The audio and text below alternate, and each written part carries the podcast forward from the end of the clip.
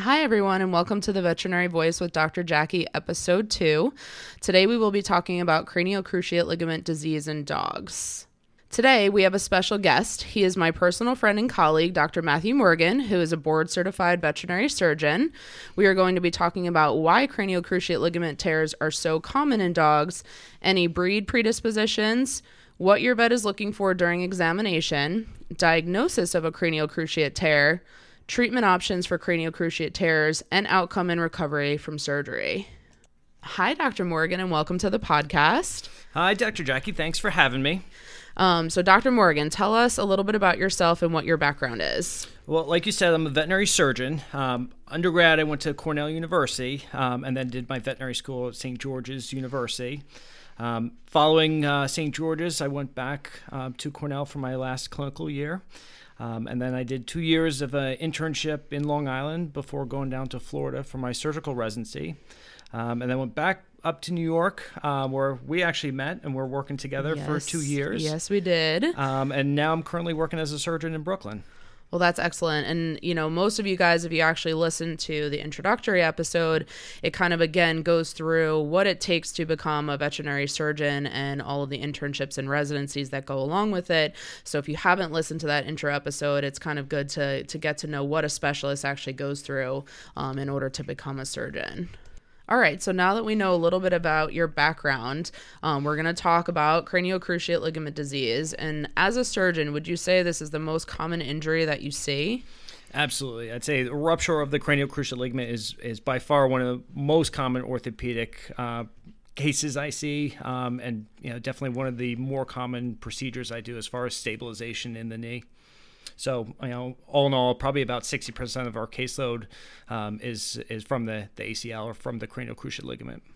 So I would agree with you. This is definitely a very common injury. So let's give the listeners a little overview of the anatomy of the cranial cruciate ligament. So the cranial cruciate ligament is uh, one of the most important stabilizers inside the knee of a dog. Uh, and in dogs, we call it the cranial cruciate ligament. In people, they call it the anterior cruciate ligament or ACL. So basically, it's the same thing, ACL versus CCL that we call in dogs. Another important structure uh, within the stifle, or basically in dogs we call it the stifle and people will call it the knee, um, is the meniscus. And the meniscus is almost like a shock absorber within the knee. It's in a cartilage like structure that sits between the femur, which is the thigh bone, and the tibia, the shin bone.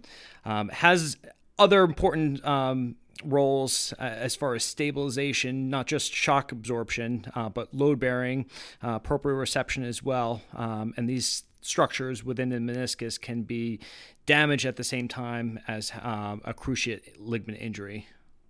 Yeah, definitely, absolutely. So, are there factors that have been implicated in craniocruciate ligament disease in dogs? So, while the exact cause of cranial cruciate ligament disease is still poorly understood, um, despite extensive research, um, some factors that do contribute are one, bone conformation, um, excessive tibial plateau angle, um, which we'll talk about a little bit more when we're talking about the treatment for stabilization, um, and age and patient weight. So, overweight patients um, definitely have a higher risk of having uh, CCL ruptures. Yeah, that's definitely good to know. So, is this always an activity related injury, or can this also be degenerative over time? So, acute traumatic injuries uh, resulting in a rupture can be seen, but I would say it's the minority. Most of the time, we're seeing patients that have these clinical signs that are kind of waxing and waning with just a slight limp, limping um, that can improve with a little bit of rest, and then we're seeing some worsening after periods of activity. So it's generally something that is a little bit more slower onset than people when we're talking about ACL injuries, when we're talking about more like a football injury or a skydiving injury. With dogs, it's more of this degenerative process that doesn't happen right away. Okay, and are there any breeds that are more predisposed to having this happen? So there's a wide range of breeds that we can see this in. Um, However, um, there is one study that shows the highest prevalence um, was in the following breeds the Rottweiler, the Newfie, the Staffordshire Terrier, the Akita, the St. Bernard, and the Labrador Retriever. A genetic mode of inheritance has been shown in the Newfie uh, and Labrador Retriever. Okay. And what are some clinical signs that an owner should be looking for? So the the clinical signs an owner should look for um, can vary from from patient to patient. Um, the condition generally always causes some sort of rear hind limb limping. Sometimes it's a weight bearing uh, where they're just offloading on that side. Other times they're completely holding that leg up. Um, so for what the owner is seeing, it's normally a favoring of that limb. Um, sometimes it's difficulty rising. A lot of times we're seeing a limp that's a little bit worse right after they rise, let's say in the morning after a period of rest. Um, they start to warm out of it, so they start using the leg a little bit better as the day goes on. Um, and then sometimes we can see an unwillingness to play or unwillingness to jump on the bed or run up and down the stairs like they normally do. Yeah, so I would agree. Definitely, kind of that waxing and waning sign, like you mentioned, is is something that I see most often in my patients. So, there's also another interesting and really important fact regarding cranial cruciate disease in dogs that we both like to share with our clients. And Dr. Morgan, what is that important fact?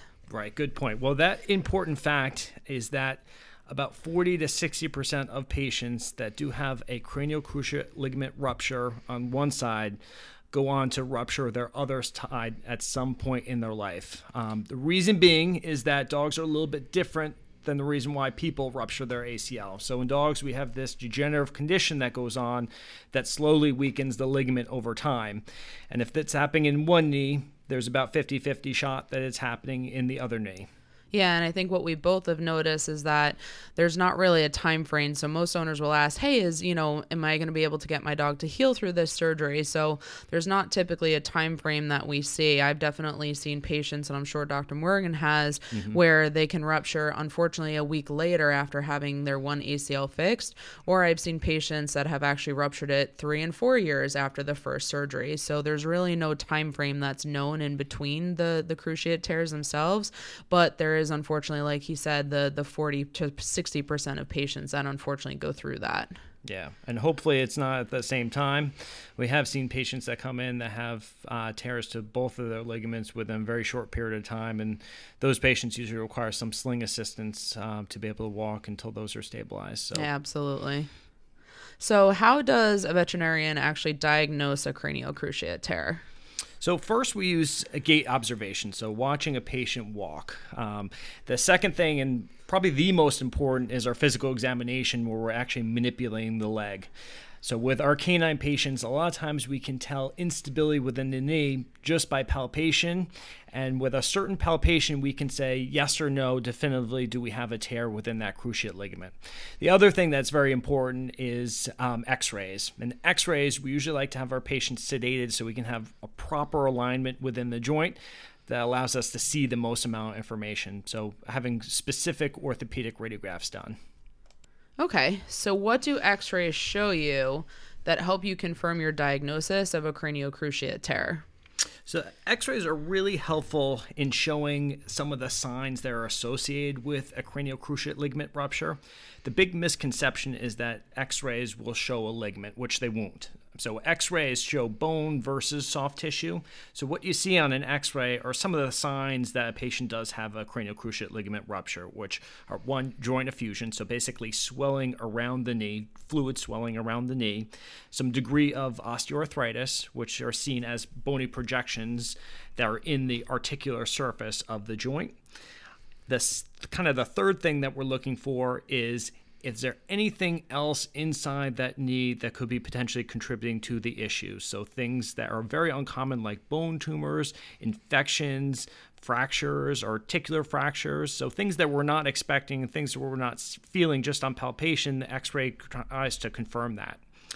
The kind of the second thing that we're, we're doing when we're having our patients sedated for those x-rays is also doing a second palpation while they're on the x-ray table. And with that palpation we're looking for two different things. Um, one is the cranial drawer test and the second is the tibial compression test which are showing us the same thing, which is instability within the stifle. So, if we have a cranial cruciate ligament rupture, we should have instability of the stifle and it's helpful when the patient is sedated because their muscles aren't as tense and it's a little bit more obvious when we're having that instability that's secondary to that that a cranial cruciate ligament rupture. With our canine patients, most of the time we're just doing x rays and palpation, whereas in our human patients, we're doing an MRI. The reason being with dogs that we don't go ahead with the MRI is if we get the information based on x rays and palpation, great, we don't have to put that patient through a, a longer MRI to get information that we already have. And the second reason is just cost. Yeah, absolutely. An MRI can definitely be a very expensive test when you can definitely just use your your X-rays and your own, you know, hands to diagnose the problem. So, once you diagnose a cranial cruciate ligament tear, what are some of the treatment options for patients? So there are many treatment options available for cranial cruciate ligament ruptures. Generally, the best options are the surgical intervention where we're stabilizing the knee joint. But I've seen some cases where we have some concurrent disease that may prevent us from doing surgery and patients that are, are not quite as stable or patients that have severe heart disease or kidney disease or putting them under surgery is not the best option. Yeah, absolutely. I've seen that as well. So, if surgical intervention is the best for the patient, how do you decide as a surgeon which procedure is best?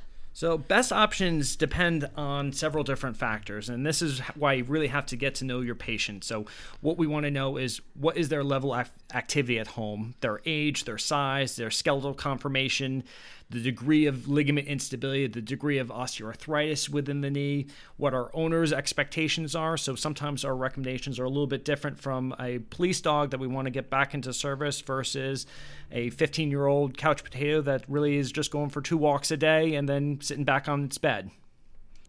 Yes, I know the activity level is obviously plays a major role in which, you know, procedure you decide to do. So, when you are about to perform a surgery, are you actually fixing the the ligament itself during these procedures? Well, that's that's important part. So, with these procedures, our goal is not to necessarily repair the cranial cruciate ligament itself, um, but to stabilize the knee so we're not having movement within the knee. So, due to the biological and mechanical influences, um, and especially that degenerative condition that we're talking before, when you're trying to repair the actual cranial cruciate ligament itself, a lot of times you're having that degenerate and fail. So, with our dogs, we're trying to stabilize it by other mount, other ways, by either using a extracapsular ligament prosthesis or taking advantage with some of the um, mechanics or biomechanics and geometry within the knee um, to take away the need for the ACL. Yeah, definitely. So, the ACVS or the American College of Veterinary Surgeons actually has a great article that summarizes the surgeries that are performed, and they kind of break these surgeries into two main categories. So, the two groups are what are called osteotomy based surgeries and suture based surgeries. So, Dr. Morgan, what are the two osteotomy based surgeries that are performed, and what does osteotomy based actually mean? So, osteotomy based surgery means that we're making a bone cut within the tibia. And it sounds crazy, uh, but this has been around for about 20 to 25 years. And for larger, more active dogs, we tend to go more towards the osteotomy based procedures to stabilize a, a CCL deficient stifle. The two main osteotomy based surgeries is the TPLO, which stands for the tibial plateau leveling osteotomy, and then the second one is called the TTA or tibial tuberosity advancement. So they both do the same exact thing. One is a circular cut on the top of the tibia. The second, the TTA, is an advancement of the tibial tuberosity with a plate and with a cage, but they're absolutely doing the same thing where we're trying to eliminate the thrusting forward of the stifle um, or of the tibia in relation to the femur. Yeah, so it sounds like these osteotomy based techniques are definitely better for your larger breed and definitely more active dogs since they have a more, you know, consistent successful outcome. I definitely agree with that. I'd say the dogs that are usually over 50 pounds, the dogs that are very, very active that we want to return to full normal activity. Uh, we're generally recommending these osteotomy procedures. So, our military dogs, our police dogs, our agility dogs are generally getting the osteotomy based corrections. Okay, and I'm sure a lot of people want to know are there any complications associated with these osteotomy based surgeries? Yeah, so just like any surgery, there are complications associated with them. And actually, I did one of my uh, residency research papers on this. With these uh, osteotomy type procedures, we can see one failure of the implant, so fracture of the implants. We can see fracture of the tibia. These are usually on dogs that are a little bit too active after surgery. So, one patient that we saw that actually had a fracture of the implant jumped out of the back of a pickup truck two weeks after surgery. So, it's usually major trauma that they're suffering uh, to cause a failure. The other thing that we're seeing is um, incision site infection. So, it's really important our patients keep those funny e-collars on so that they don't lick at their incision sites because incisional infections can go down to the bone and can cause issues with the implants where we'd potentially have to remove them in the future if they do get infected. Okay, so now that we have given a brief overview of the osteotomy based knee surgeries, Dr. Morgan, can you tell me about the suture based techniques? Absolutely. So the suture-based techniques are also called the extracapsular repair, sometimes the lateral suture or the X-cap for short. They're all basically trying to replace the ligament with an extracapsular, so meaning outside the joint, uh, strong suture. So sometimes that suture is a braided material, other times it's a nylon. But what we're trying to do is place that suture in the same orientation as the cranial cruciate ligament and prevent the thrusting forward of the tibia in relation to the stifle. So this is going outside the joint and going in the same direction as the patient's uh, naive uh, ligament. So it sounds like too it's a little bit less invasive than, you know, your osteotomy based procedures. And that being said, what types of patients are actually best suited for this type of suture procedure? Yeah, so it is a little bit less invasive than the osteotomy based procedures. With this, we're not making a uh, true bone cut. Um, we're also not making quite as large of an incision, um, and the tissue dissection is a little bit less. We have a little bit less bruising. With this type of procedure, we're going into the joint, which we're starting off the same with the, both the osteotomy and the lateral suture procedures, where we're going inside the joint, inspecting the cranial cruciate ligament, we're inspecting the meniscus, and then following the inspection there, we're closing back the joint space and then we're placing our prosthetic ligament. Yeah, so it sounds like more of the guys that are smaller breed, a little bit inactive, or maybe if they have other complications, that this may be the procedure for them. Right, exactly. So our toy breeds, our very small breeds, our Yorkies, our toy poodles, our Chihuahuas, a lot of times they're getting this extracapsular uh, technique. One reason is that they're smaller, so they're not going to put as much tension on our prosthetic ligament that we're putting in. So we're, we're not seeing quite the degree of stretching or breaking of this prosthetic um, as we're seeing in the larger breed dogs. And as you just mentioned, it sounds like just like the osteotomy based procedures, there are some complications associated with the suture based procedures as well. Exactly. So there's some common complications that have to do with patients with activity afterwards, which are involving failure of the prosthesis that we put in. So dogs that are trying to run or jump too soon after surgery can either stretch or break that ligament prosthesis we're putting in. And if that does happen, we're kind of back to square one where we have an unstable stifle joint again. So for, for patients that have this type of surgery, activity restriction is very, very important to limit the complications other things that we can see incision site infection, just like with the osteotomy based procedure. So these patients too have to have that funny e collar on so they're not licking at their incision site. And that's usually for the first two weeks after surgery. Well, that's all really a lot of great information. So now that we've gone through kind of the ins and outs of, you know, how we diagnose cranio-cruciate ligament disease, you know, and the surgeries, we're actually going to answer some questions from you, the listeners. The first question is Can you prevent a cranial cruciate ligament rupture? And there are definitely a couple things that you can do, but unfortunately, if your pet has a genetic predisposition to this condition, then no, despite what we do, they may end up having a tear anyway. So, a couple things that I recommend are keeping your dog at a healthy weight, just like a human, uh, routine, low impact exercise to try and keep the leg muscles as strong as possible. So, definitely routine walking, even doing some uphill walking, you know, on the beach that gives you a little bit more resistance and even swimming. Um, finally, joint supplements are just like in people. There, there's so many out on the market, um, many of which that I do feel can be helpful. So, you know, I'm not going to discuss which supplements may be best for your dog because honestly, there are really so many that are out there. So I suggest that you recommend talking to your primary care veterinarian about any supplements you may be interested in starting. The second question is Does having a meniscal tear at the same time as having a cranial cruciate tear prolong surgical recovery time? I do feel that patients may subjectively take a little bit longer to start weight bearing again after they've had surgery if they do have a concurrent meniscal tear. However, it doesn't seem that it has an impact on long term clinical outcome as long as the meniscal injury is treated at the same time as surgery. Thank you for tuning in to episode two. I'd also like to thank Dr. Matthew Morgan for joining me on today's episode. If you have any questions, feel free to email me at theveterinaryvoice at gmail.com. Also, make sure your pets get an annual physical examination, even if they appear healthy. Until next time, everyone.